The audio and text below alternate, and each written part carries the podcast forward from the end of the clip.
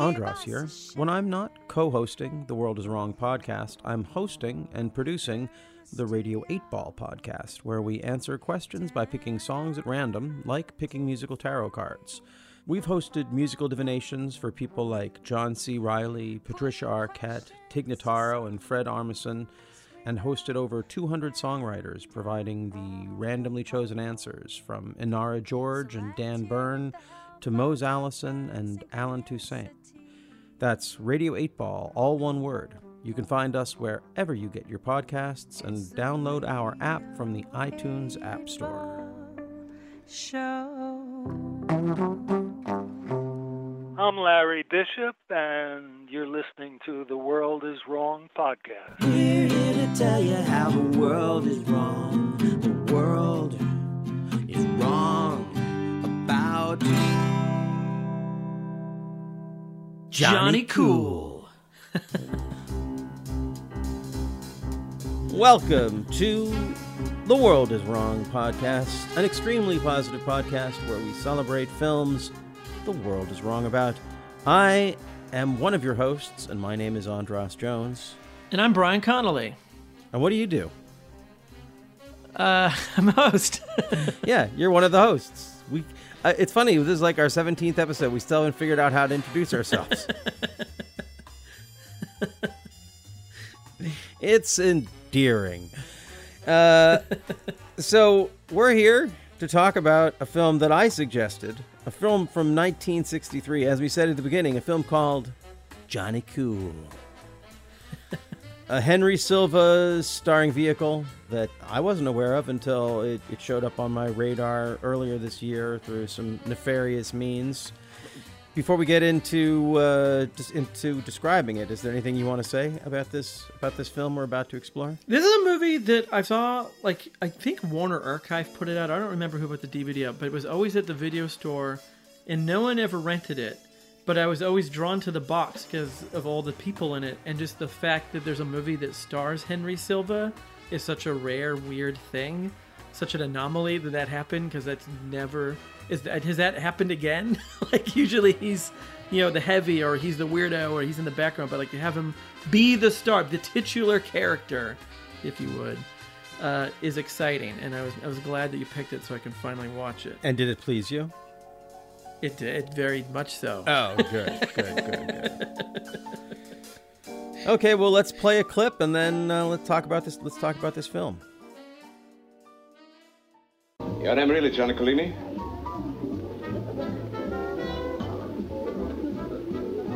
Okay, we got a bad start. Where you from? Chicago? I've been there. You know anyone? A few people. Russ, Frank, Vito. What do you know in Florida? Steinman boys. You want more names? You know mine? Jerry March. That's right. Oh, you make quite an impression. My friend's hurt pretty bad. You hurt a man's friend, you hurt the man. But that's all country talk. I went to school in Rome. Two years. About the action. I'll let you know where do I get in touch. I'm out at the track. I'm out there every day. You're not waiting to see how your friend is. Well, there's nothing I can do for him. I'm not a doctor. You don't really care if you know me or not, do you? Honey, I'm not buying. You couldn't. Then it's easy. Just forget it.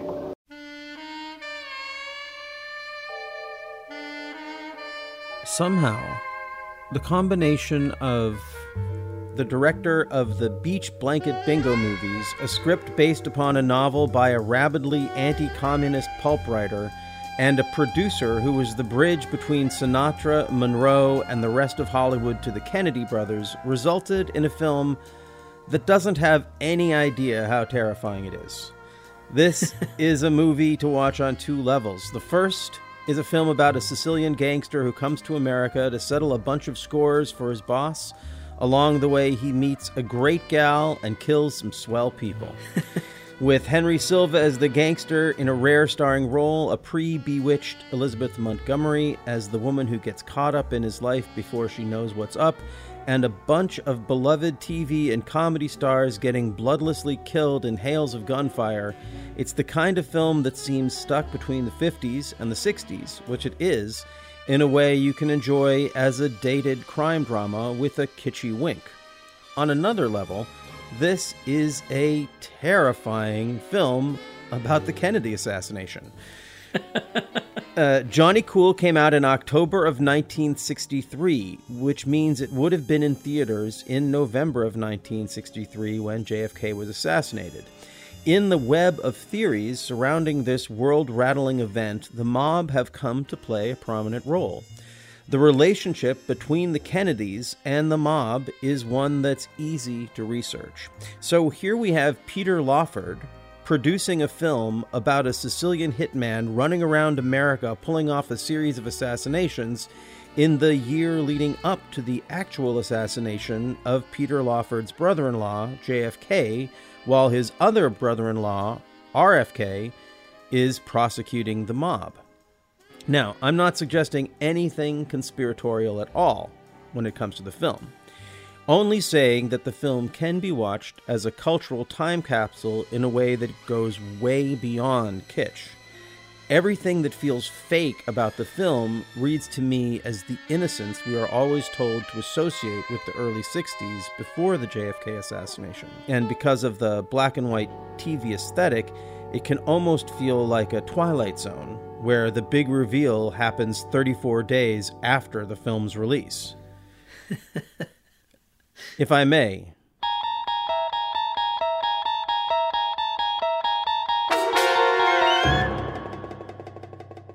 You are entering a world where Henry Silva is a leading man, where a woman we know to be a witch has forgotten her powers, a world of invisible bullets, inscrutable intrigue, and a man with the voice of Mr. Magoo.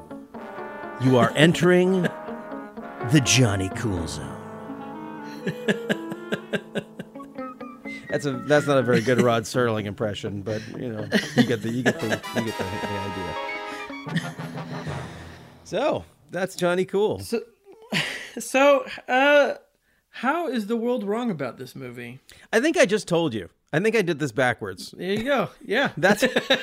I mean, first of all, nobody. I don't know anyone who has seen this movie, Yeah, me neither. and I certainly had not been aware of it at all. And I I I, I don't know about it at all from the world of cinema, nor have I heard anyone ever talk or write about this in the world of JFK assassination theories, which there have been times when I've gone down that rabbit hole to a certain extent. I've just and this has never come up. And as I said in my description, I'm saying that this film that came out over a month before Kennedy was assassinated uh, predicts or is about this event. And obviously, I don't. I'm not suggesting that the filmmakers had any idea of that, but as a viewer, being aware of the timing, being aware of the story, seeing Peter Lawford's name as one of the producers, it's really hard to watch it and not think about the Kennedy assassination while you're watching it. Yeah, yeah, it, definitely. and it's just like there's a lot of stuff that kind of raises those those alarms when you watch it. Like there's a character named Miss Connolly, my last name, a last name that's not in a lot of movies, and of course, then that makes you think of uh, the Connolly that was part of the in the, the parade in the, Gen- the Kennedy, said John Connolly, who was in the uh, the thing, and so that was interesting, and yeah, just sort of like the way in this movie that the mob is just kind of like kind of just killing people out in the open. just like, Henry Silva will just shoot someone in the street and like it just you know run away and get away with it. It just there's just a lot of weird, yeah, connections for sure. So, how do we want to approach this? I guess let's let's just start talking purely about the film. Because there's on its own, that's what I'm saying, is on its own what you if you don't know anything about the Kennedy assassination and you don't care, still a a gangster movie from 1963 starring Henry Silva and Elizabeth Montgomery. uh, if that doesn't get you just sort of curious, well, then when I tell you that the rest of the cast includes Jim Backus, Joey Bishop, Mort Sahl, Telly Savalas, and Sammy Davis Jr. Have I got your interest now? I mean, it's that is definitely worth 103 minutes of your time. So Yeah, yeah, and it's weird because you'd think that like Peter Lawford produced this movie that they would want to put like him in the movie or like one of the more you know notable Rat Packers, but instead they went with Henry Silva, who was like who palled around with them. He definitely was like part or like you know to the side of the Rat Pack. He definitely hung out with those guys. Is Henry Silva? Is he Italian American? Like what is his ethnicity? I can never tell. Silva was born in Brooklyn, New York, of Sicilian and Spanish descent. Interesting. All right, so he is Sicilian. Okay, so there's that. but then, but like, yeah, this the mix of like real players like like Sammy Davis Jr. with like yeah Jim Backus and Elizabeth Montgomery. It's just like it's this odd, like you said, this odd like it feels sort of TV, but then it will completely not feel like TV, and it's just yeah, it's it's a, just an odd feeling watching this movie because it's from the early 60s you're like you accept the kind of clunky tv-ness of it especially with those actors but then this sort of like brutality sneaks in that is very unlike anything that was on tv in 1963 that is shocking when you watch the movie and jarring. Yeah, uh, the way I think about it is that it's like the film is has intense psychological violence put together with completely clean not show any of the violence of physical violence. So like when someone's shot, it's almost always off screen. You hear an explosion, you hear someone scream and fall down, and then later on we find out how or the brutal like what was brutal about that killing because of people's reaction or the way re- they retell it. And like so you feel this violence but you never see it yeah and when I'm looking at like uh, crime films of that era, so The Killing, Stanley Kubrick's The Killing is 56, Touch of Evil is 58, Breathless is 1960. And none of those films, like all of those films, are better movies. And the action, when there's violence, the act, it looks like violence, but it Yeah. doesn't feel the the violence doesn't feel as ugly as it does in Johnny Cool. Like if you watched Johnny Cool, uh, if if they showed you all the violence that they imply in Johnny Cool, it would be a brutally violent movie. Yeah, very much so. And I, I wonder if it's upsetting because it has this sort of like like all the sets look like sets. It looks like a cheap TV studio, you know, like so which is usually a safe place. Like you especially in 63 you're thinking like oh yeah, okay, Leave It to Beaver and I Love Lucy and like Car 54 Are You and all these things.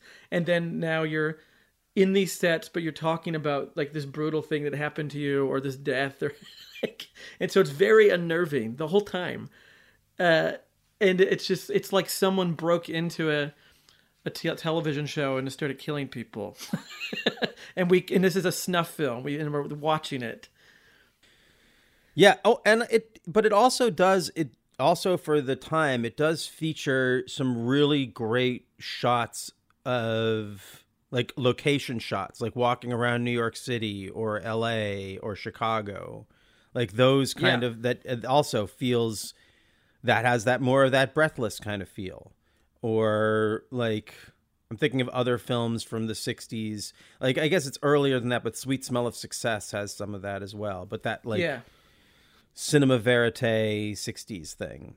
So yeah so it, it it has so it's it has all these beloved tv actors getting killed on these sets that we think of as being very safe. Uh i just oh i wanted to connect it again. So again looking at the crime films of the time a year after this we get the killers. And that's the first film that i can think of that feels like this one which was also, I believe, The Killers was originally shot as was intended as a TV as a TV movie, but it was too brutal, and so it got uh, got released as a feature. Uh, and I gotta feel like there's some connection between these films. Like, was it Don Siegel who made The Killers? Yeah. Yeah, like he must have seen this film and been like, "Oh boy, you missed it."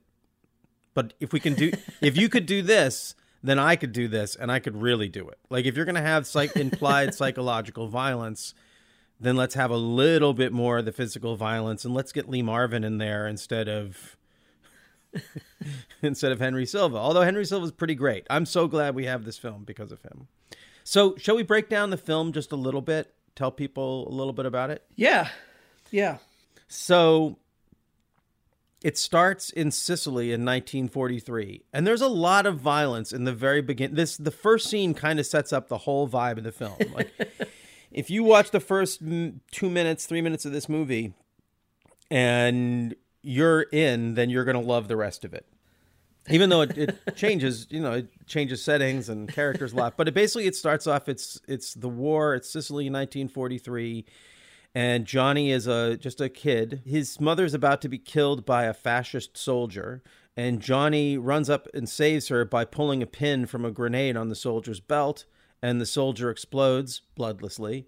And another so- soldier shows up and shoots Johnny's mother. And before he can kill Johnny, a partisan shoots the soldier and calls Johnny to run. And Johnny looks down at his dead mother who again we don't see we just see a shot of a motorcycle. And so to me it's like when i'm watching this i'm like oh it's so sad his, that soldier shot his mom and turned her into a motorcycle. That's terrible. And then he runs to the partisans and when the partisans offer to send him home to his family johnny holds up his new machine gun and says this is my family now. Dun dun dun. That's the opening of your movie I love it. I just All movies should start with a fascist blowing up. and a kid, like a ten year old kid, holding up a machine gun and saying that this is my family now. so then we move to the 1950s, and uh, a character, an actor named Richard Anderson, who those of you who are fans of the Six Million Dollar Man will remember him as Oscar Goldman. I think he was wasn't he also he was also in Paths of Glory, right?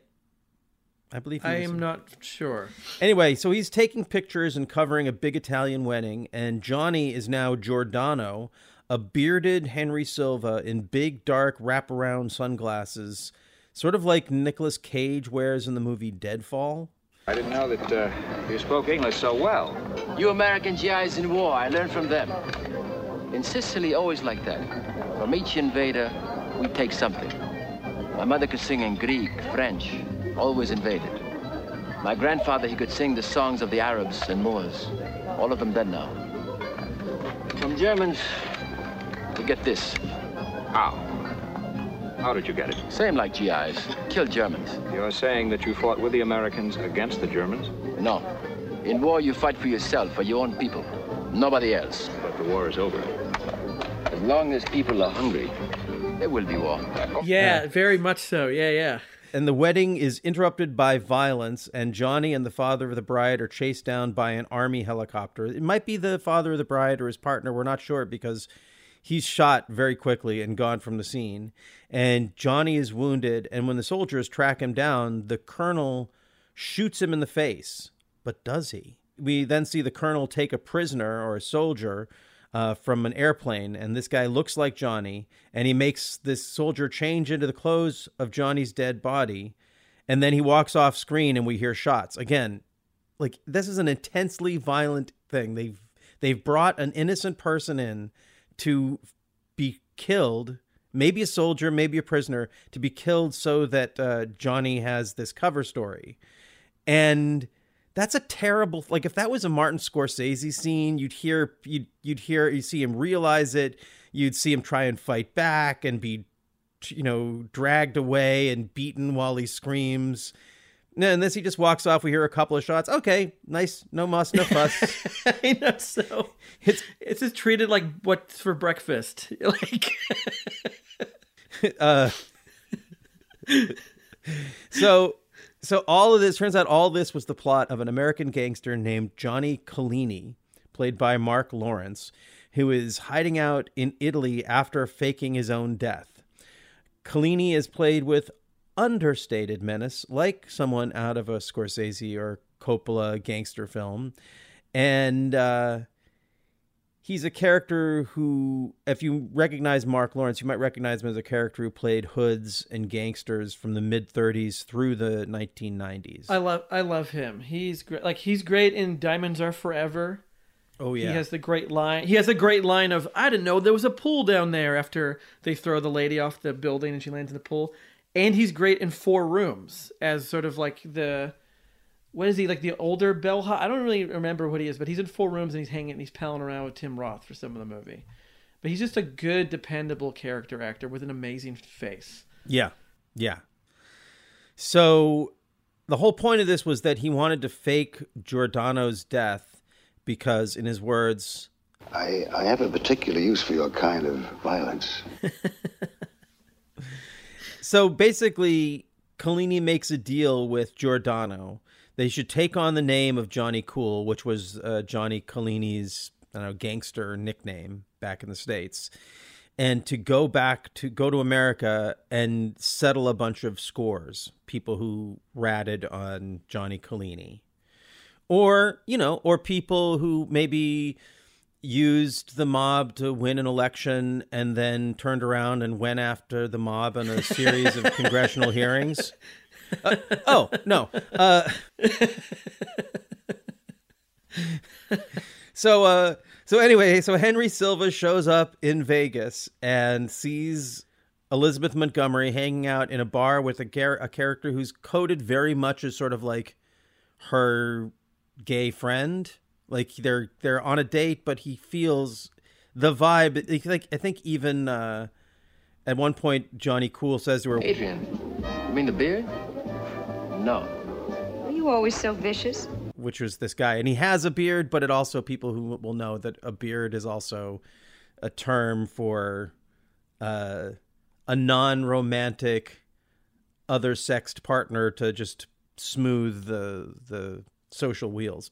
Anyway, this scene at the bar that he has doesn't this have some Scorsese this some Scorsese shine box kind of Yeah. feeling to you? Definitely. Like again, yeah. really bloodless, very like it's it's different. Like no one gets Well, it's, it's beaten the to death, it- but- it- it's that thing where it's like the guy is just being very casual about insulting Johnny Cool, just sort of like, "Yeah, beat it, kid," like, "Yeah, yeah get your fucking shine box," sort of line, and then, but a, a more cool tempered than Joe Pesci and Goodfellas, then just like beats the hell out of these guys, in like or like De Niro sort of way, you know, like, but with hiding the brutality because it's a 1963. But it has that Well, sort of like and also he's just he's got this one killer karate chop rather than like no he just gives him one karate chop. uh, yeah, You're down. I'm and I'm trying to rem- like trying to think of like when the karate chop thing like became a thing in in uh in movies and TV. When was it brought from Sicily into films to use for choreography of, fight scenes? Uh, yeah,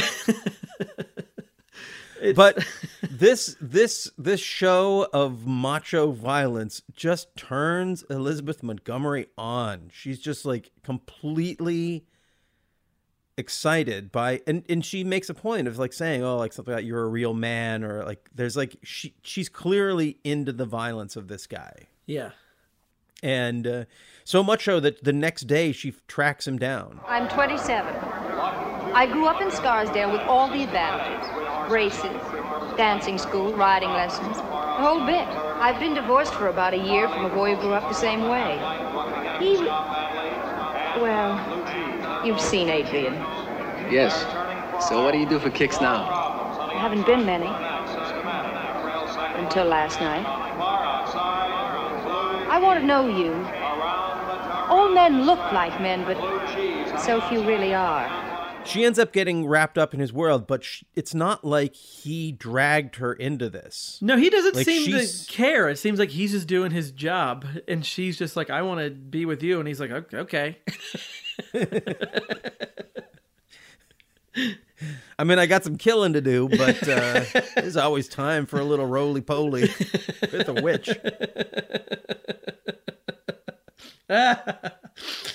Uh, so anyway, so she she tracks him down. She's turned on by his violence, uh, and then they go back to her hotel room, and he gets a call from the mobsters to come downstairs to a craps game with uh, Sammy Davis Jr. in an eye patch.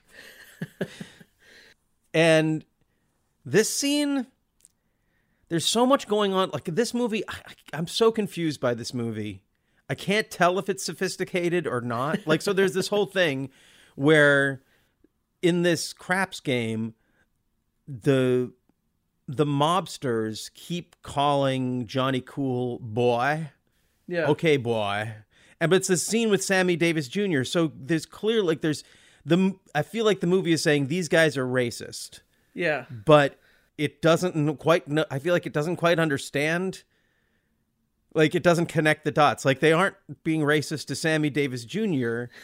I mean, they are because he's in the room, but they're directing it at Henry Silva, who I don't think has the same. Like he doesn't have the same cultural like triggers around being called boy. So it's it's like a weird thing. It's like it's like you know, there's a short person in the room and you keep calling the tall guy short, And you're like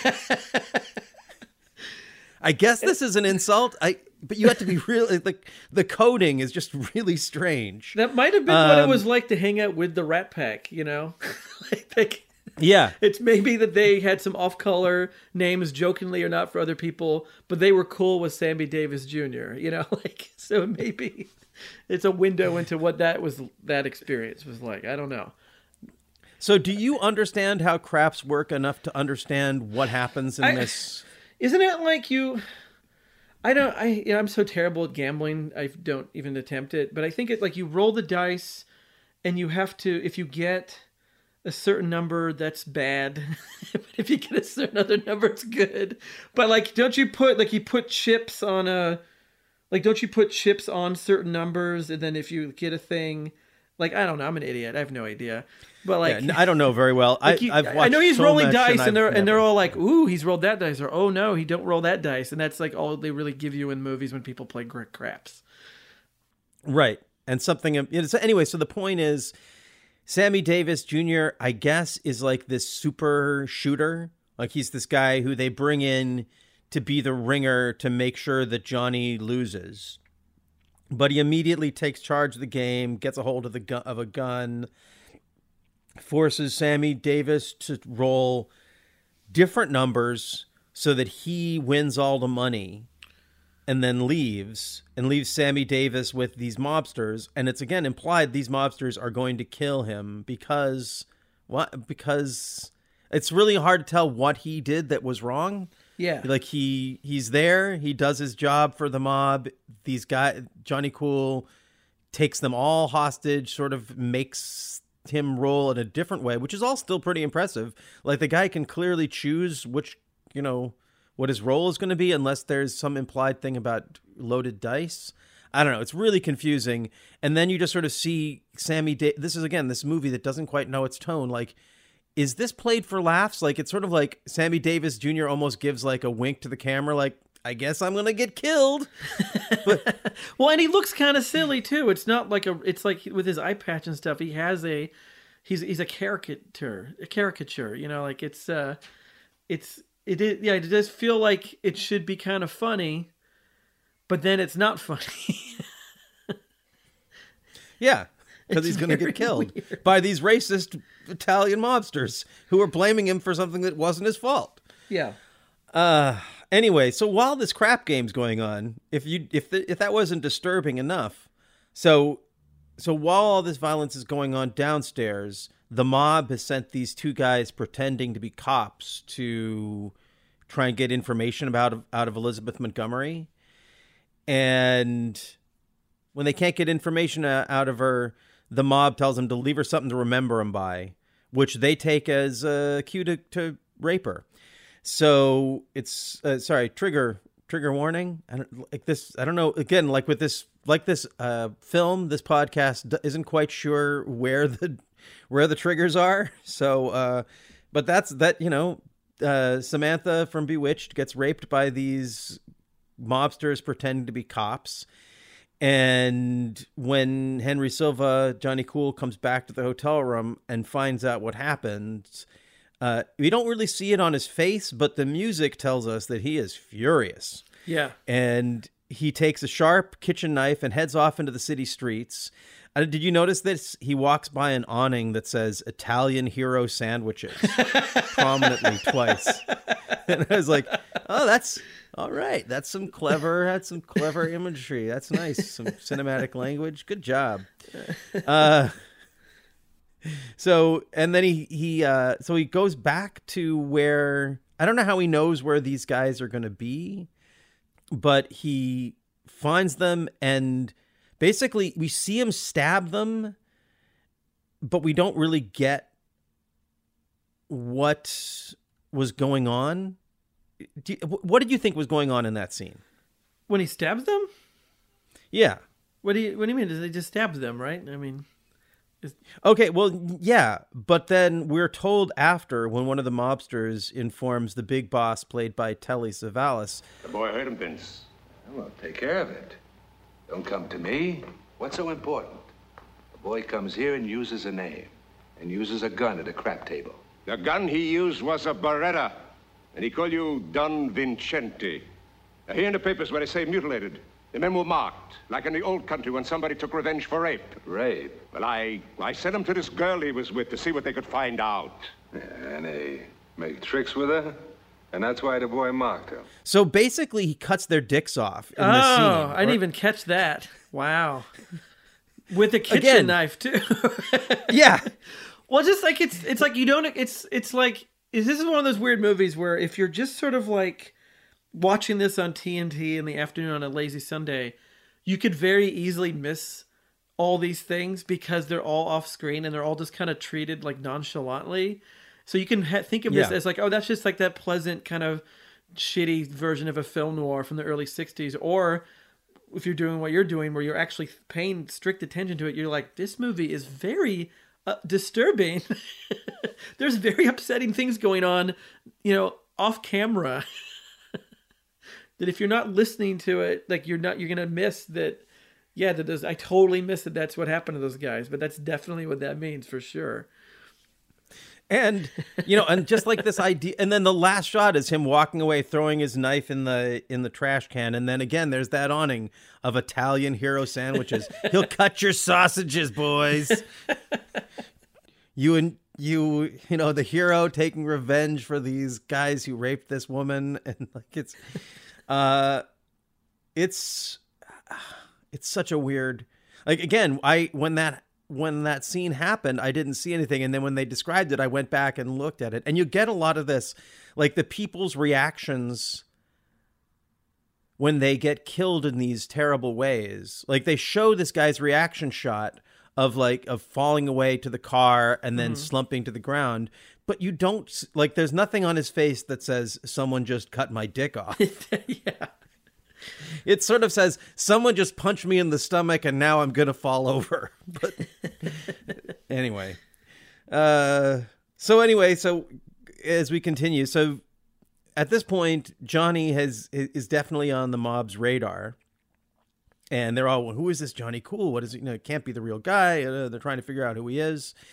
And this is when Johnny gets called up to meet Telly Savalas. And this scene, again, it feels like a movie from much later when he starts talking about the drugs and the drugs from the mm-hmm. growers to the corporations. It sounds like it's something out of the French Connection or The mm-hmm. Godfather. You want names, places?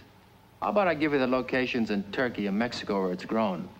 Or the name of the importer in Marseille? And which of his ships brings it in? The pharmaceutical houses in Milano that process it into H? Or if that's all too far away, how about the name of the wholesale jobber over in Jersey who handles over a ton of Benzedrine a month? You talk like a mystery story. Here we're legitimate business. Yeah.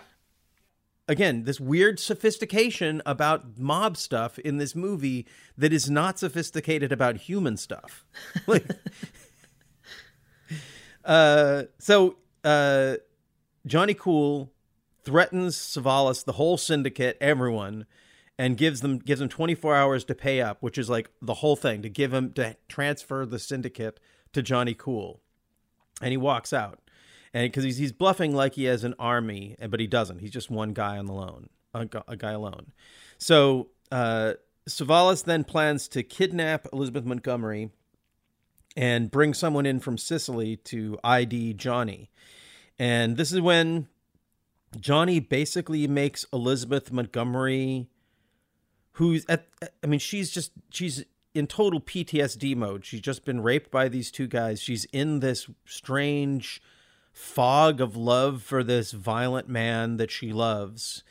And, uh, he just, and so she, he makes her his partner in crime let's we should talk a little bit about this because this is a this is a trope in films that I'm you know we we sort of uh, skated lightly over this when we're talking about Theresa Russell and Dustin Hoffman's relationship in Straight Time, but this is the second time we have a woman who, for no reason that uh, for no easily logical reasons, ends up just totally committed to a violent and dangerous man who you you know we're watching and being like why?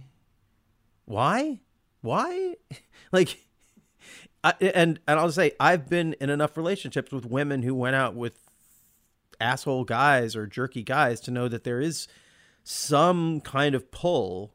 And these are not like people who are you know people who are obviously you know ch- children of abuse or something like they're replaying some primal story like that. But you know that it's just, it's a thing that many people who have encountered so I'm I'm not just making this up that there is some draw of the violent alpha dangerous guy for some women Yeah. but we were talking about this before like is this when you watch that, do you buy it, or do you think this is a male screenwriter's idea of the way women act?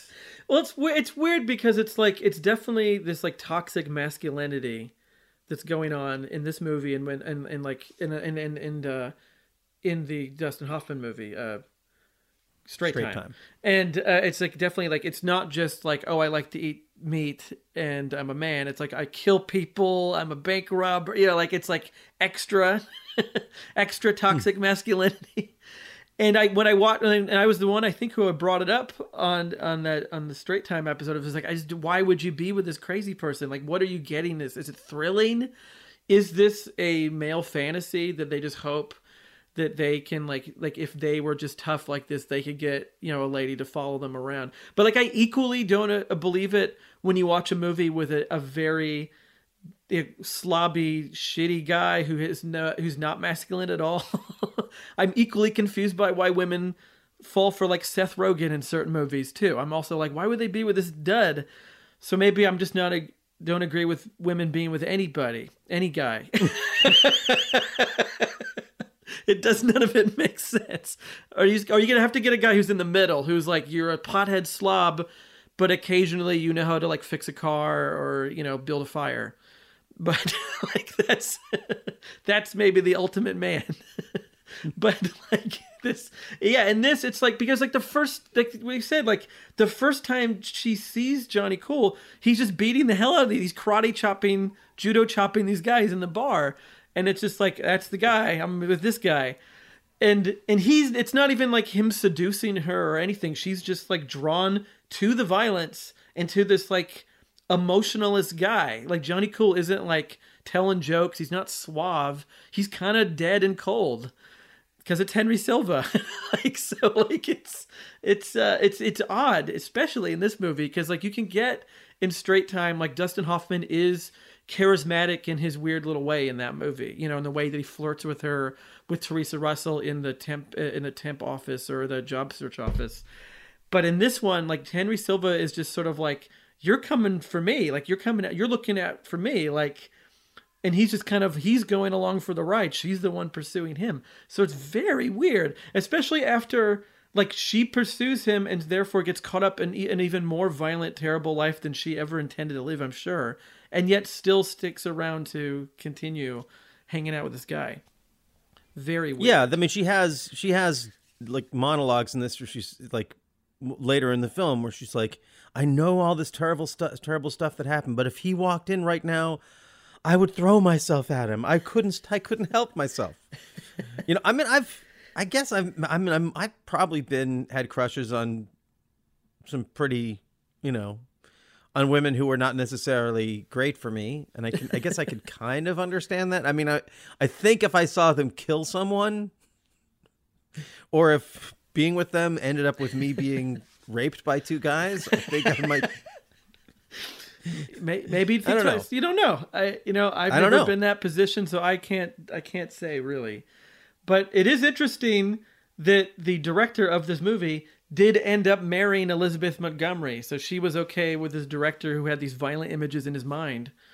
so, like, Yeah, William Asher of the of Beach Blanket Bingo fame, and also he was the producer of Bewitched. So he met Elizabeth Montgomery on this and was like, "Ooh!" You can almost kind of feel like this. You feel like the director, like the movie, fell in love with Elizabeth Montgomery in a way that I don't think it might have if it was a different actress. Yeah. like there's a way.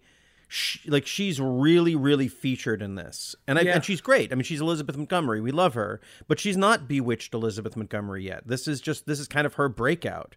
Yeah. and she certainly impressed the director because he married her. And you can just when you watch the film, knowing that, you can kind of see, uh, like maybe her role gets gets expanded in some ways, and also there's a way that maybe if the if she wasn't if the film if the director didn't love her so much wasn't falling in love with her i think it might there might be more continuity or consistency to the character because there are there's ways in which she just goes between being like completely flipped out and traumatized to then like later on dancing at a party and having a great time and like she's just is she a good girl is she a bad girl we don't know she's Yeah. just elizabeth montgomery and we love her that's all we know You know, fun, So- uh, fun fact: George Siegel was cast as Johnny Cool, but quit because of too much Elizabeth Montgomery.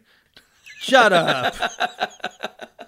No, no, I I'm heard kidding. that it was I'm- actually. I'm- i heard that it was was a- actually Ronee Blakley, was, and replaced by another television star. Uh, sorry, but like it, like I think like it's weird because like I can't imagine like it's hard for me to understand what it would be like watching this movie in 1963 because watching this movie in 2020 it's hard to shake Elizabeth Montgomery as the lady from Bewitched or Jim Backus as you know the the millionaire from Gilligan's Island. So watching these people, these beloved people from my childhood, be treated in such brut- with such brutality is is extra upsetting. Like I feel a layer of upsetting that didn't exist when you watched this in '63.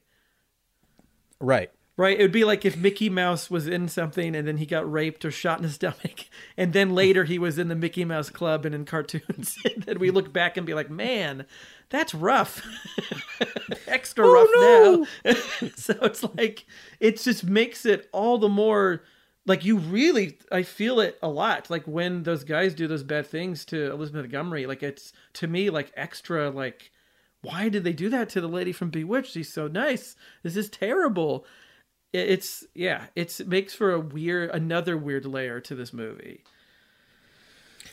So adding the weird layers. So now Elizabeth Montgomery is basically his partner in crime. So the first the first third of this movie, it's just all about Johnny. Now it's like it has this takes on this weird sort of domestic Bonnie and Clyde kind of thing. Mm-hmm. Like so she's now his partner and she goes and she's like helping by renting cars and parking them in these different places so that he can so that he can fly all over the place killing these people and making it seem like there's a, he has an army with him while it's just him doing all the dirty work and uh, this is when we get to meet Joey Bishop, who's doing a commercial for. Uh, he like works on a used car lot, and he's doing commercial for cars. Great and scene. then sells yeah sells the, the car to Elizabeth Montgomery.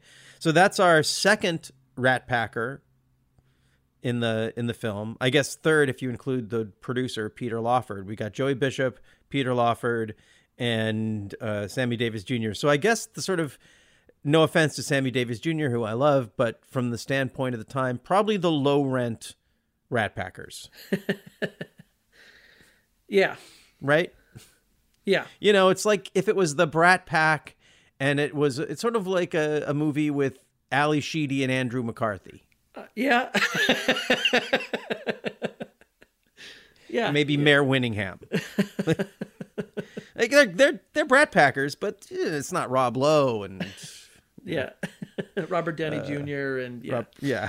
So uh, Was was was Robert Downey Jr. I don't think I think he was post Brat Pack. I guess you're right. He just hung out with him. Like I guess I always it's weird. I always group him and John Cusack with him, but I think they were a little too young. They're kind of like the little brothers to the uh, Judd Nelsons and the uh, Emilio Estevez's. Rob Lowe's. Right. Right. Um. anyway, so uh, so yeah, so they have this Johnny Joey Bishop has this nice scene, and surprisingly, he doesn't get killed. I know. fine. Yeah, I think that would have Bishop been lives. That would have been too mean because like that scene is one of the more funnier scenes in the movie.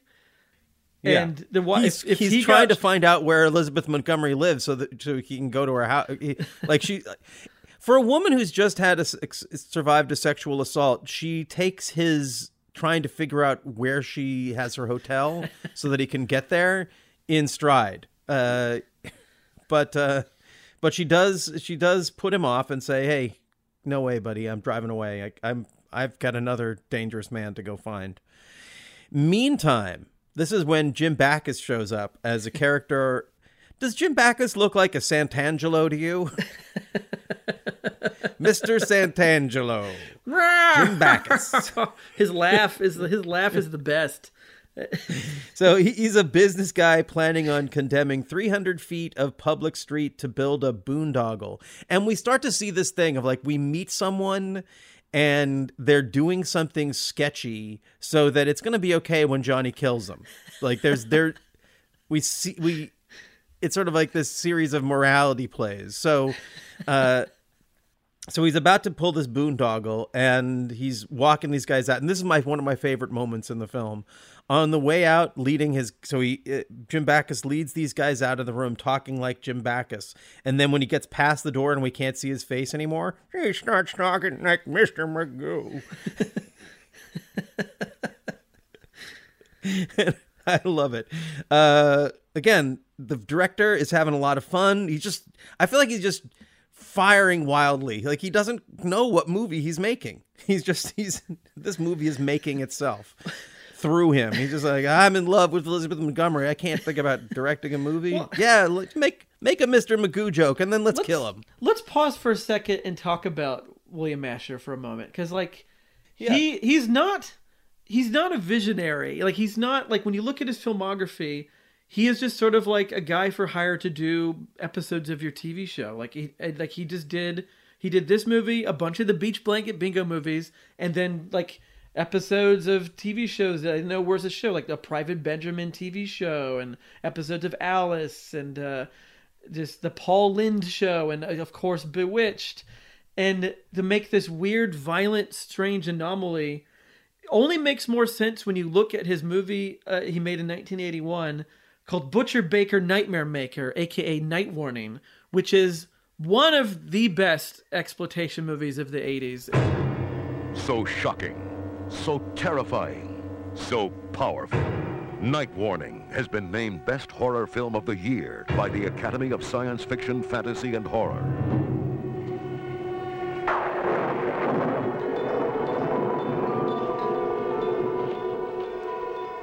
Billy and Julie, young, innocent, in love.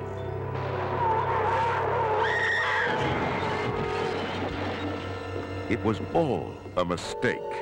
They didn't go looking for trouble. They were just too curious. Without knowing, they've uncovered a deadly secret.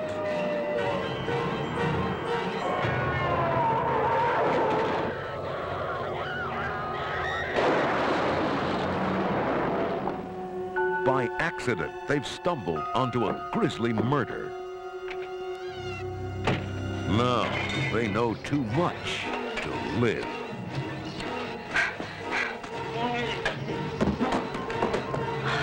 A chilling tale of a young boy and girl, innocent victims, now targets of a frenzied obsession with murder.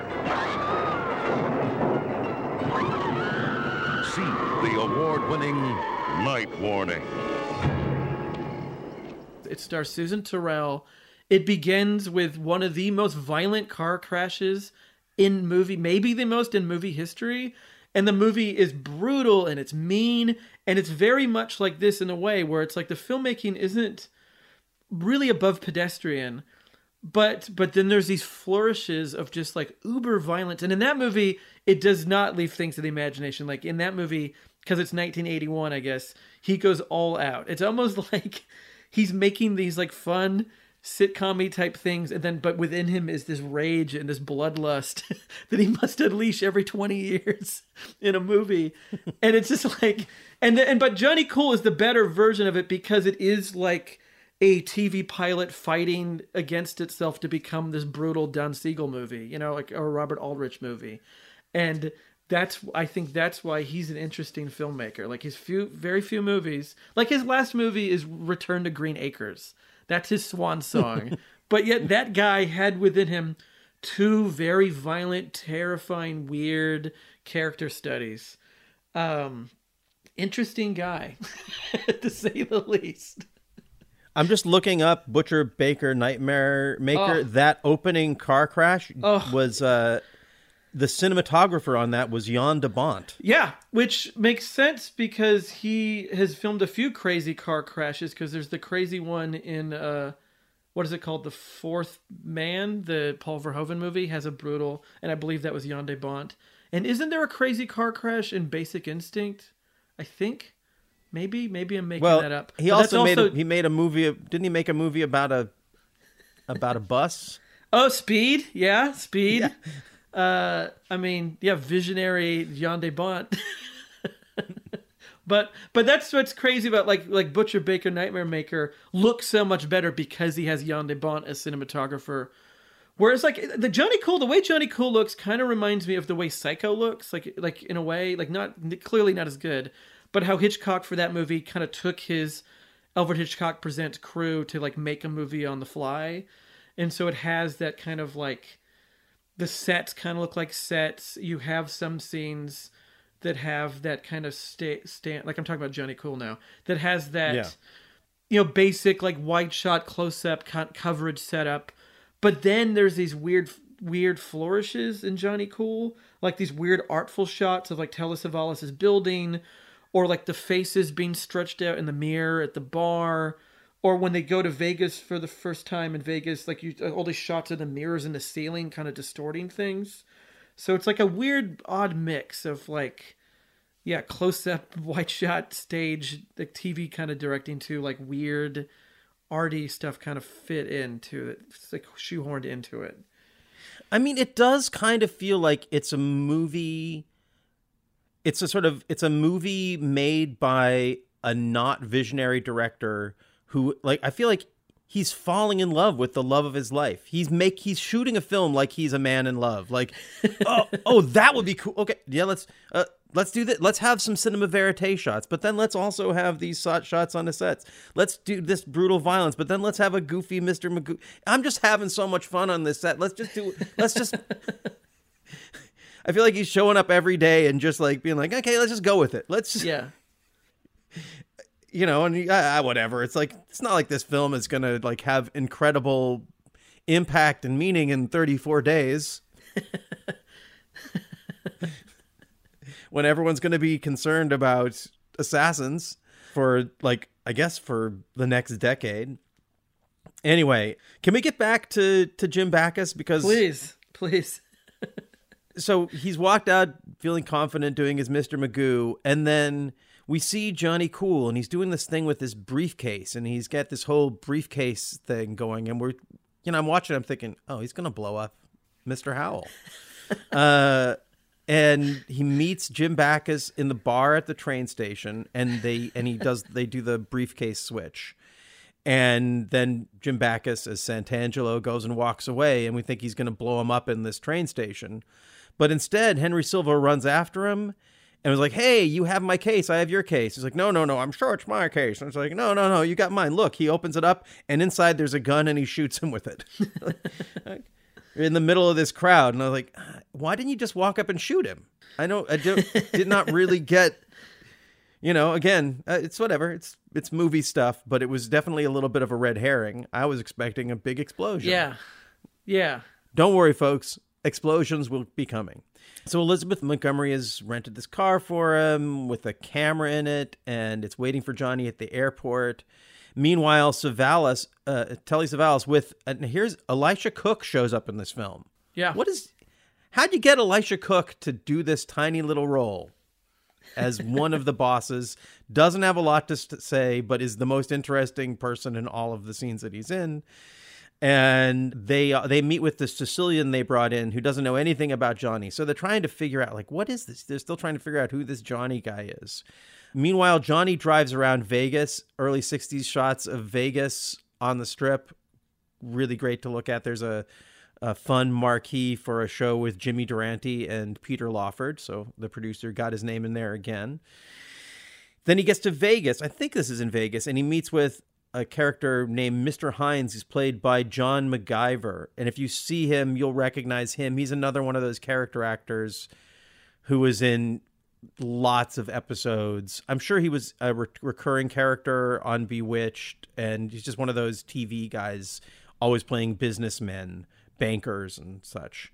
But he's a bad guy. He's shaking down this poor woman for passing bad checks, and we kind of get the idea that he's going to make her either have sex with him or work it off as a prostitute. Mhm. And uh, so she did you pick up on that? No.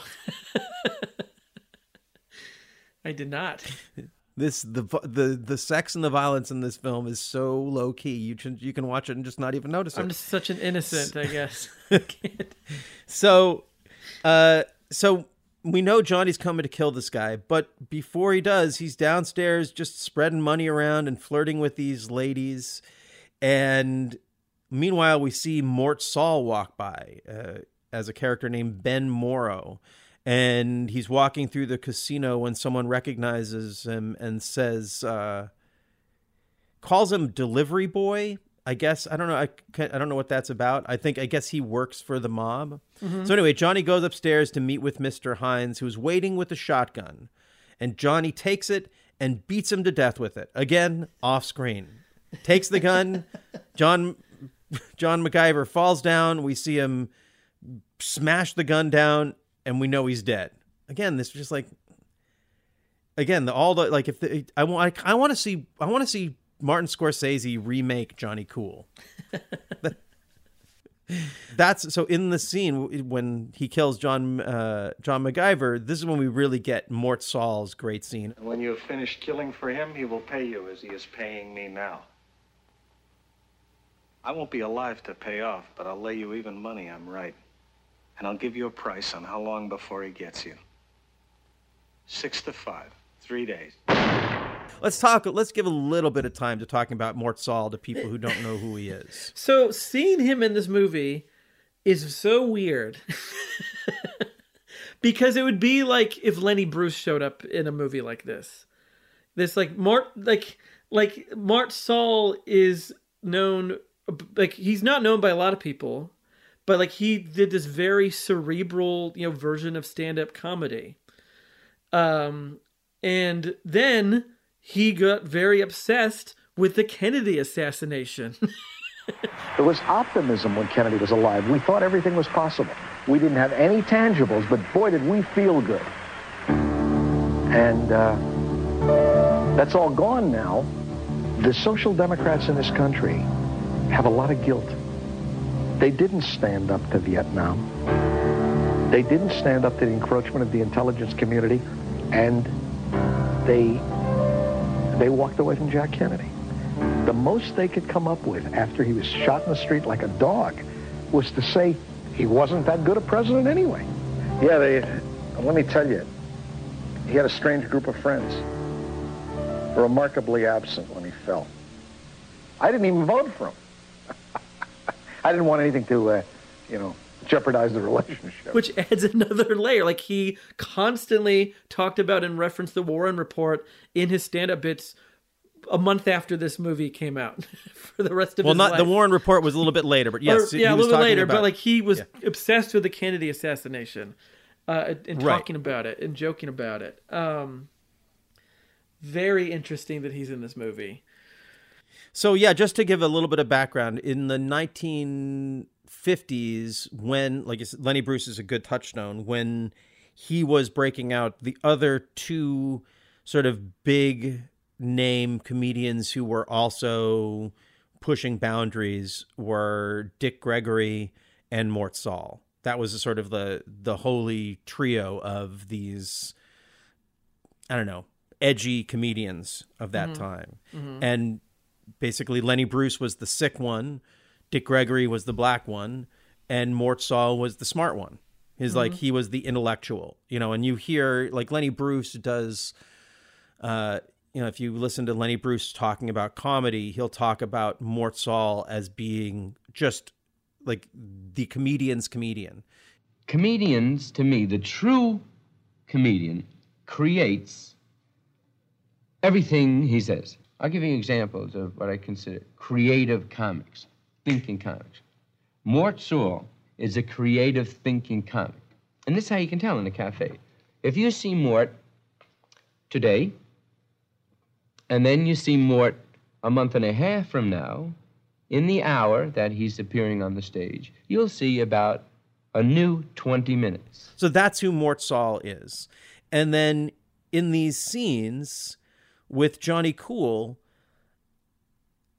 it's does he, it feels like he has more soul and gravitas than anyone else in this movie. It's just this kind of heartbreaking, but not even like heartbreaking for emotion, just heartbreaking because wow, here's this guy who's, you know, first of all, he's Mort Sahl, so I'm watching it thinking he's just, oh, it's great to see him. But the way he delivers his lines is with just like this sad intelligence and not, there's no urgency to anything in this scene. Mhm. So- So it makes you kind of think, oh, well, maybe they're going to work together. But no, Johnny just picks up a pillow and shoots and shoots Mort Sahl. and it's very sad. Why does Mort Sahl have to die? But as you said, the synchronicity is off the charts because again, this is just like another touchstone of JFK assassination something going on in this. So here we're coming up on one of my favorite scenes where for a second I thought we had Rodney Dangerfield showing up in this movie. uh, that's what my note said. I was like, "Who is this fake Dangerfield?" So Johnny Cool, as part of his cover, puts a bunch of cameras on and acts like a Vegas tourist about to get on a bus. And the driver of the bus is an actor. He must be some Vegas character. He must be a comedian. The guy has such a crazy face. And I mean, he does look and sound like Dangerfield. Oh, we should also mention that after Johnny Cool kills Mort Sahl and leaves, the woman who was getting shaken down for bad checks comes out of the other room and is just sort of like, yes. Well, she's not. No, actually, she's not. She's not psyched. But inside, she's psyched. Outwardly, she seems horrified to see all this death. But inside, she knows, whew, I just dodged a bullet. I'm not going to have to sell my body on the strip to pay off my bad checks. So, boy, I'm just. I'm. We're just this. This script. It's. It, it's so. It's. There's so much energy just describing it, let alone having to do all this killing. Uh, what? Where are we at in this film? Where are we at in this film, Bryan? the bus driver. Now, don't kibitz. We're not playing poker. I'm not kibitzing. Get it over that line. I'm used to farmers' lazies, but these guys take the cake. Get a load of Charlie Camera over there. He don't gamble. He's got religion. Frisk him. Maybe he'll come up with a Bible. Oh, so the bus driver, that, that actor's name is Hank Henry, and he is in uh, Robin and the Seven Hoods. He's in Pal Joey, so like he's definitely like around these guys. Sergeant Three, so he's in a lot of these movies with these guys. With a face and a voice like that, you know, of course. How you know, how could he not be? And he and he must have been a Vegas comedian because he died in Las Vegas. So like, why would you be living in Las Vegas unless you were working in Las Vegas? Right. No offense to our listeners in Las Vegas. There's I'm sure there's a lot of good reasons to live there. Uh, nope.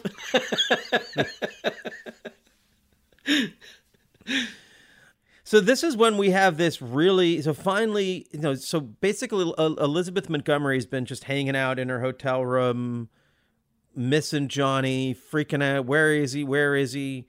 And they have this big. He comes back, and they have this big dramatic scene. Intelligence is not confined to men. Three days ago, my life was concerned with getting to the beauty parlor on time, getting my laundry ready for the cleaners, making my mind up about a new shade of lipstick. Well, there was something hidden deep in me that I didn't even know existed. Whatever it was, you freed it, and now my life is yours. And I'm telling you, Giordano, that you've got to finish what you started. Not for the man in Rome, but for yourself. Johnny Cool is a name. Giordano was a man. Be Giordano again. Do what he would do.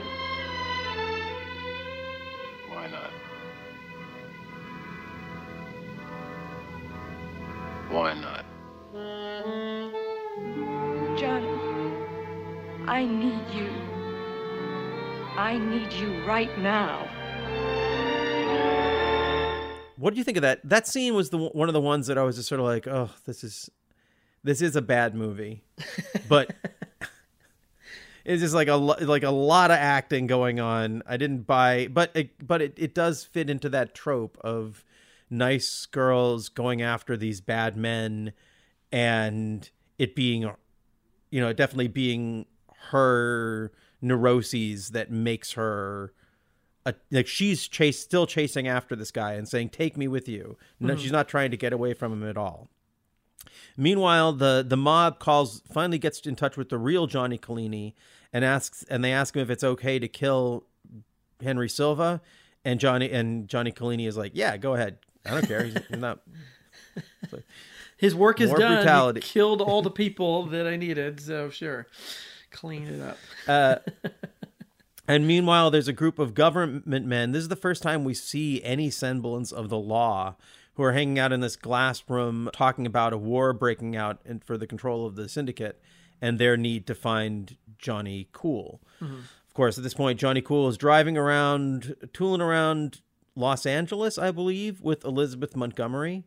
She's driving as he fiddles around with a suitcase full of dynamite. And we meet his next target, another terrible, terrible person, an oil man swimming in a swimming pool, refusing to let his ex see their kids and taunting her with his power.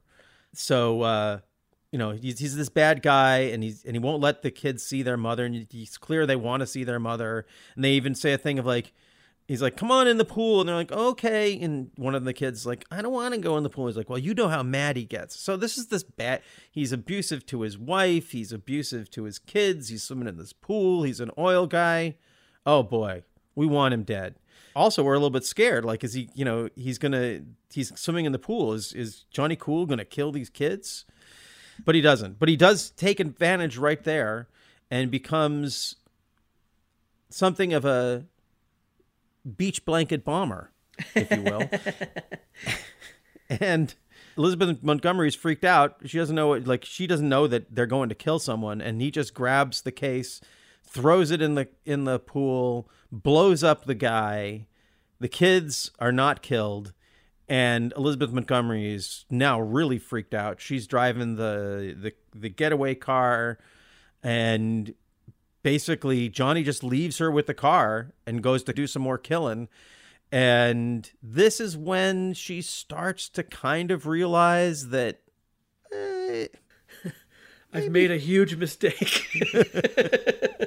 she sees a friend of hers at a hair salon who tries to invite her, and she's like, "Just leave me alone." I'm just. And then she goes out and sees the cops sniffing at her around her car, and so then she lets her friend take her to this party on a yacht, and then we see Elizabeth Montgomery. She's just a, a another drastic shift in tone. Now she's just a happy lady dancing and drinking wine and champagne, flirting with guys. Just no respect for Johnny Cool, who she's ju- just moments before she was hanging out with. Now she's uh she's just happy to flirt with guys on this yacht. That scene was a weird change in tone for me. yeah. And uh finally, you know, we, we know he has to, Telly Savalas is the is the big boss, and Johnny has to take him down. So uh, in a scene which you'll you could see in the previews if you just look at the preview, Johnny Cool finds his way onto one of the one of those I don't know those platforms that the window cleaning guys use for cleaning Mhm. uh, the windows of high rise buildings. He gets on one of those, and he's super cash. He's just sitting on it, taking like tourist shots of of the city, maybe to send back to his, his friends in Italy. and then when he gets to the top, he turns around, pulls out his machine gun, and shoots Telly Savalas through the window. The most bloodless and goofy of all of the deaths. I Telly Savalas is a great actor, but he is bad in his death scene. Right? He just sort of like he looks like a kid playing cops and robbers. Definitely He hit with some invisible gut. bullets. yeah. then I mean we're coming in basically on the end of the movie here. Johnny has a plan to meet with Elizabeth Montgomery at this restaurant in New York. And when she wakes up on the yacht after this night of dancing and and drinking and flirting, she realizes, what have I done? They call the authorities. But before that, she lets the mob know where they're going to be where they're supposed to be meeting. So Johnny is walking into a meeting where he's going to get uh, going to get kiboshed. Meanwhile, her friends are trying to help uh, Elizabeth Montgomery to sort of play the victim in this, but she is ready to turn herself in. And in a really quick wrap up, Henry Silva gets taken by the mob, put in a straitjacket, and is fighting all the way to what we imagine is going to be his death, but we don't really see it. It's just sort of like, okay, this guy we've been spending the whole movie with, he's going to get killed by these mobsters, but we don't really know exactly how or why. Did you Yeah. get a sense of how they were going to kill him? No, it's like so vague and lackluster. it's a very weird way to end a movie. I thought. Yeah, like isn't the isn't the gangster supposed to go down in a hail of bullets? Yeah, it should be like Like uh, a, like a good James Cagney ending, you know? Yeah. In this, it's just sort of like it's you know sort of it's sort of an it's a it's an it's Chinatown kind of ending, but without the violence.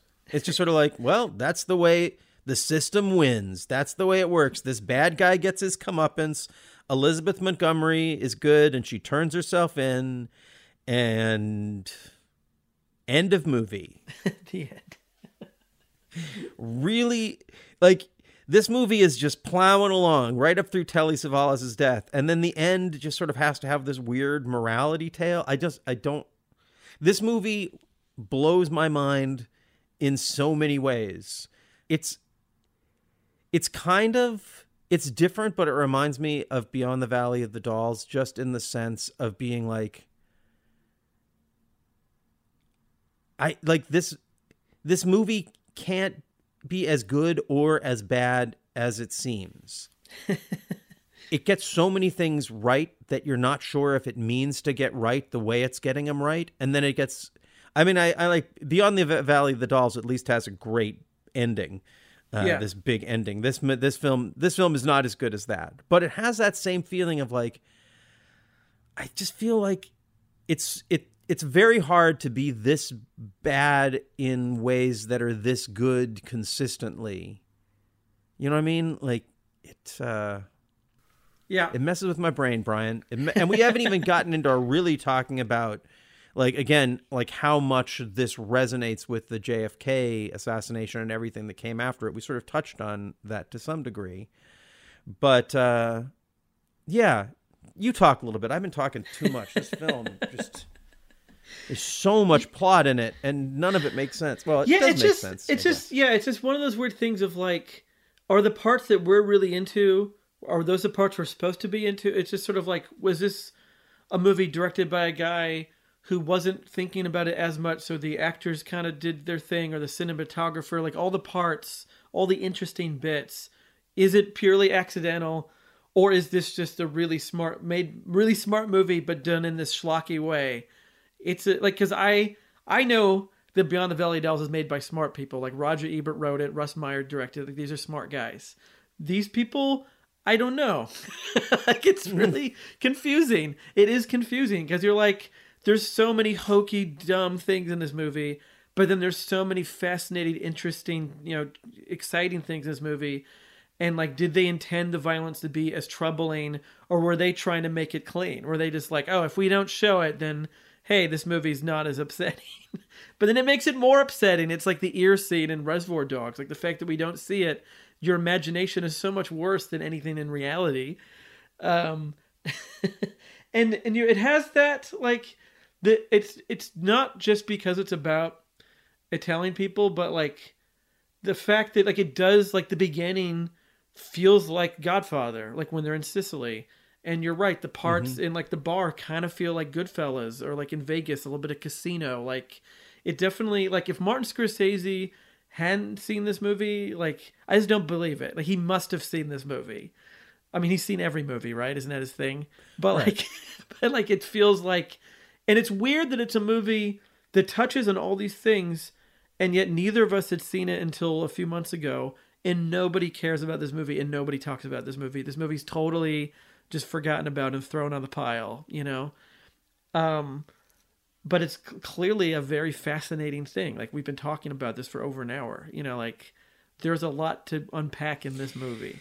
Yeah, I th- I can't imagine what it must have been like to see it at the time because I th- watching it now, you're right. There's everything about this movie that hits me is based upon things that happened chronologically after the movie.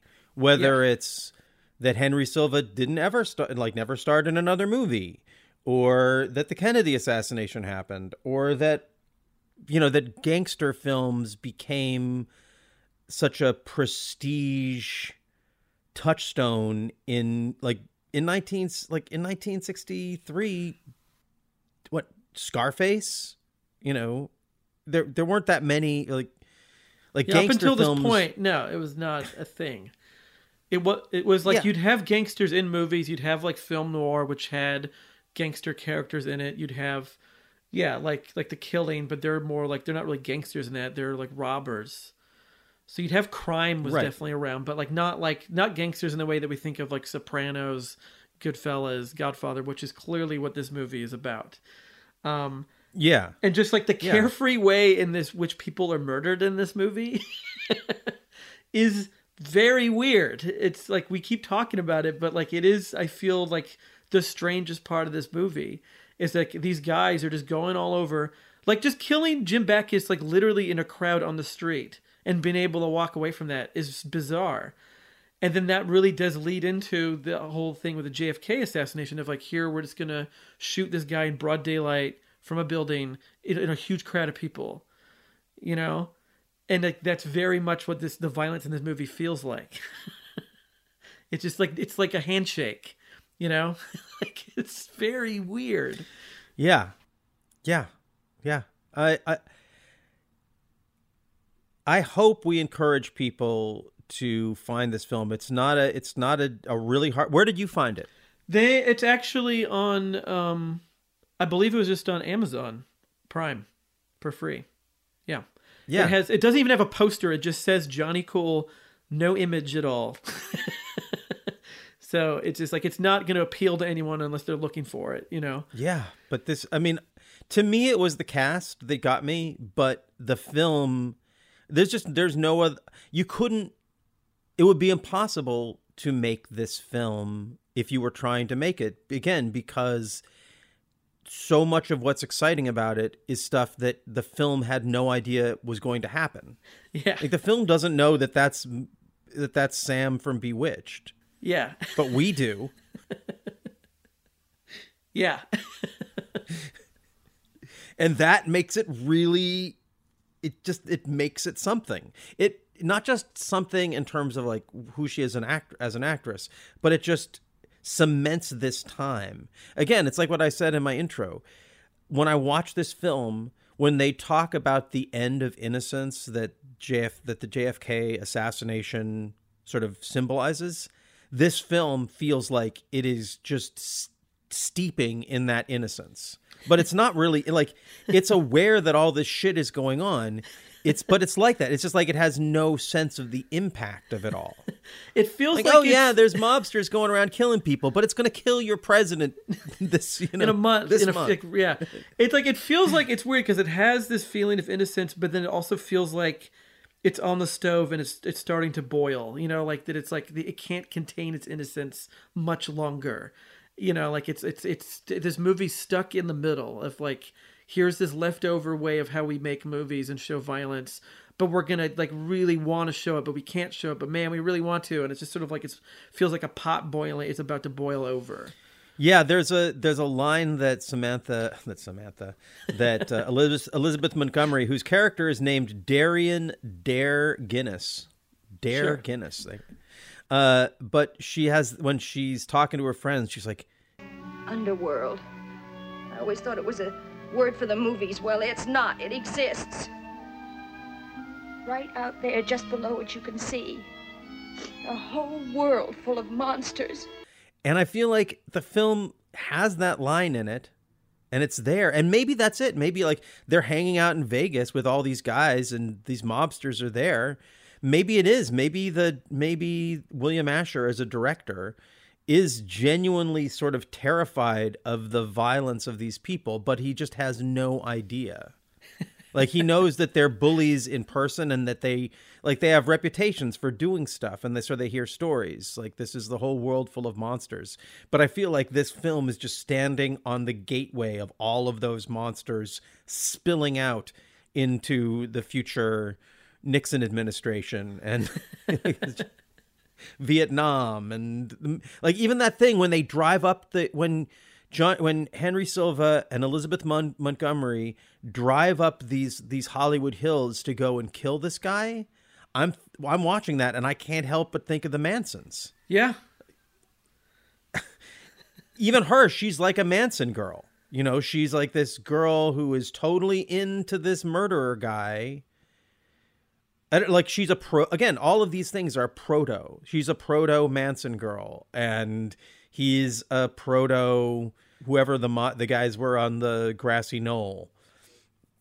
I don't know. This is this i lo- actually i i really was looking forward to talking about this but now that we are talking about it i love this film even more I, I guess we should also mention that uh, that it comes from a novel called The Kingdom of Johnny Cool that was written by John McPartland, and he was this famous pulp novelist who basically became successful writing virulently anti-communist literature first for the army and then just for publishing. And again it's in this soup of that time. Like when you get into talking about JFK, you also have to talk about communism and anti-communism and Mhm. the Cold War and whether we're ramping it up or ramping it down. I haven't read the book, but I am curious about it. Although this guy, the writer, seems like not my not personally my cup of tea. But uh, He's dead now. It's fine. Yeah. So, uh, anything else before we uh, before we shift? Anything else to say no, about I this think film? we Any closing words? I think we did a good job doing justice of a movie that no one has really thought to sit and talk about. I'm very proud of us. Yes. Also features a wonderful score from Billy May that you'll be hearing throughout this episode. Ooh. The New York Comedy Club podcast is back with brand new episodes, interviews, and jokes. Take a look behind the curtain as we discuss all aspects of the comedy world the origin of a joke, the writing process, the business side of things, and well, things that are just funny. Get to know your favorite comedians, discover new comics, and get a first hand look inside the Make 'em Laugh business with the New York Comedy Club podcast. Brought to you by Paper House Network. So, Andras, we can find you on your own show, the Radio8Ball Show, where you ask questions and you answer them by picking songs at random.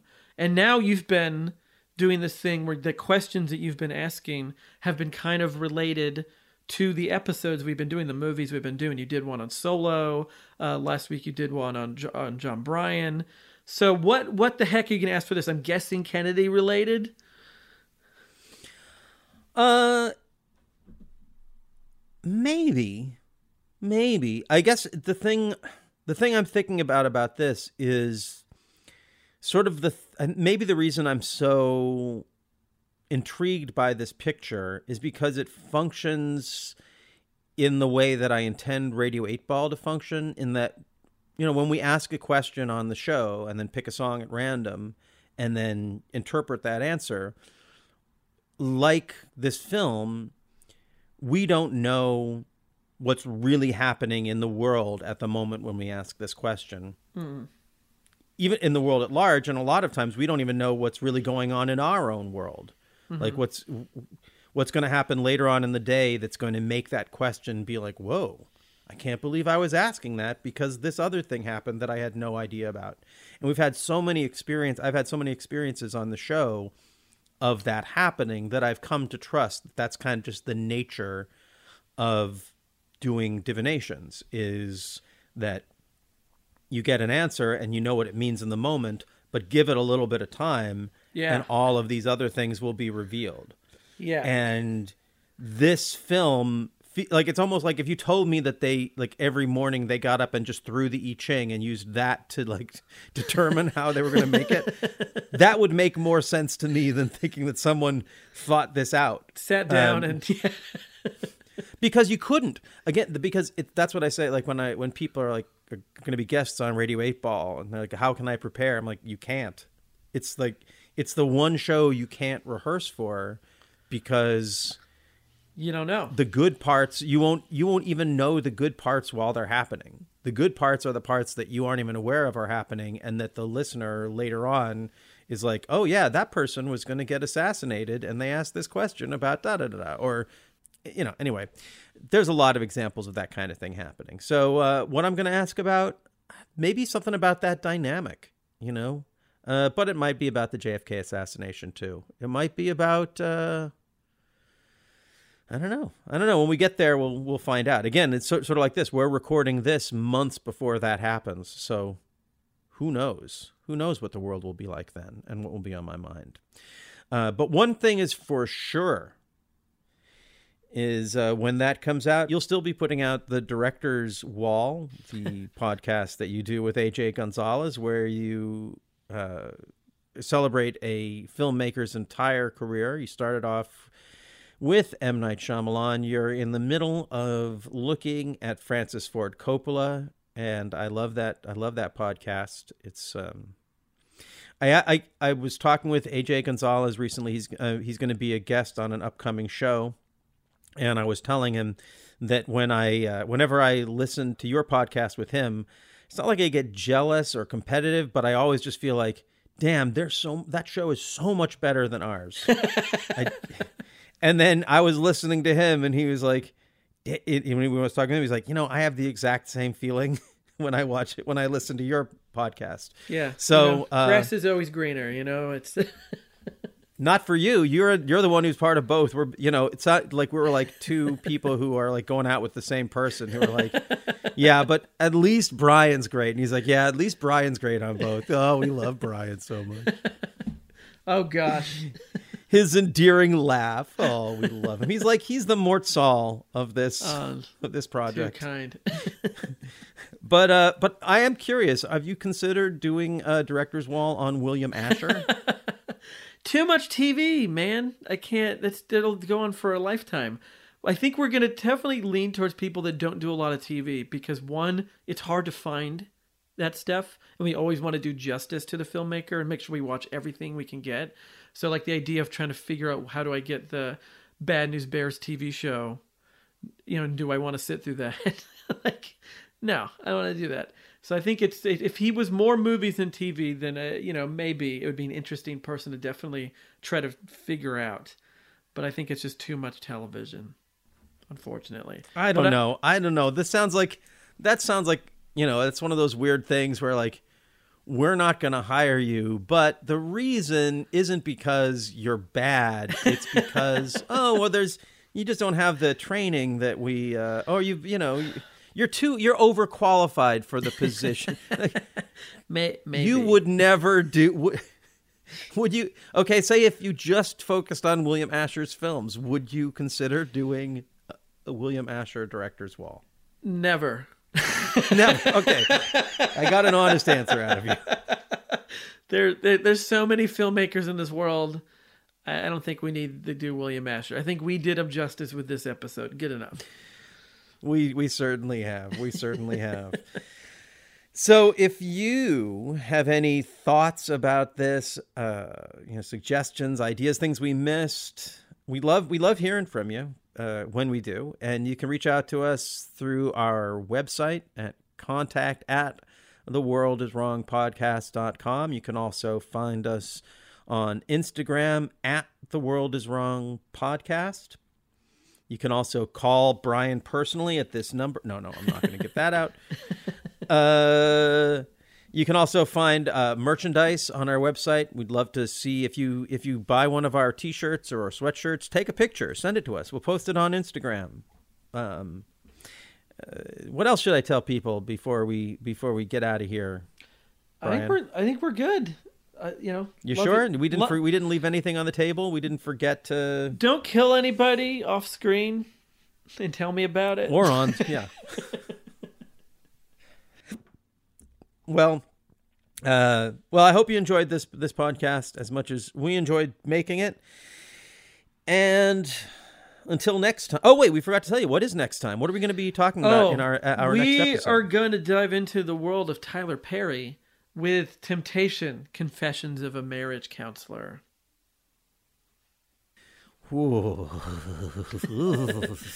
Feeling dirty. yeah. Get ready. Get ready for this. Uh, so, uh, yeah, that's what we'll be doing next week on the World is Wrong podcast. And until that time, people, just remember wherever you are, whenever you are, the world is wrong. And it's probably wrong about you.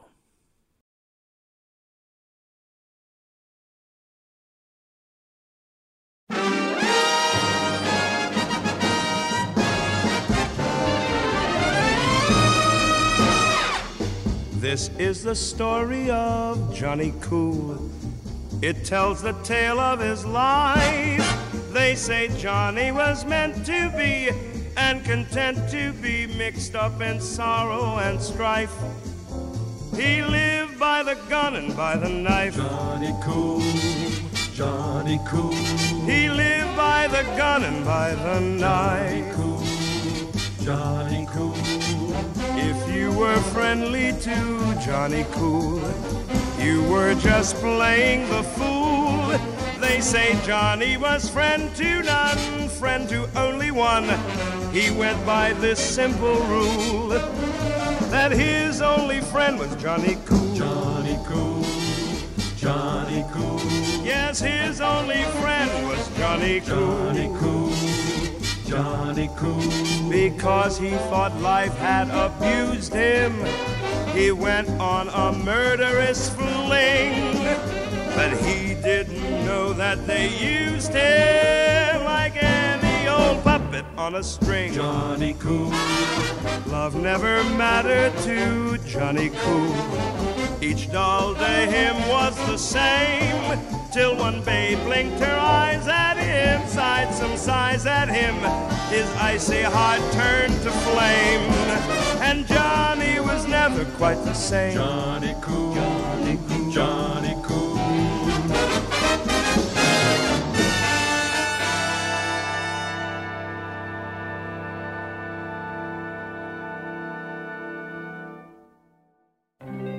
One day they caught up with Johnny Cool. Just like they promised they would. They left real fear of death in him and some breath in him. They beat him till he understood. He paid for his evil ways, but good. And so ends the story of a fool. Johnny, The fool that was known as Johnny.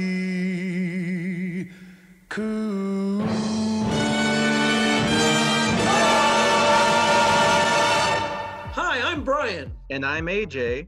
And we have a podcast called The Director's Wall. Examining a filmmaker's career, film by film. First up was M. Night Shyamalan, then Francis Ford Coppola. Who's next? Is there anything to this whole auteur theory? Find out on The Director's Wall. Subscribe via Apple Podcasts, Google Podcasts, Stitcher, or your preferred listening platform.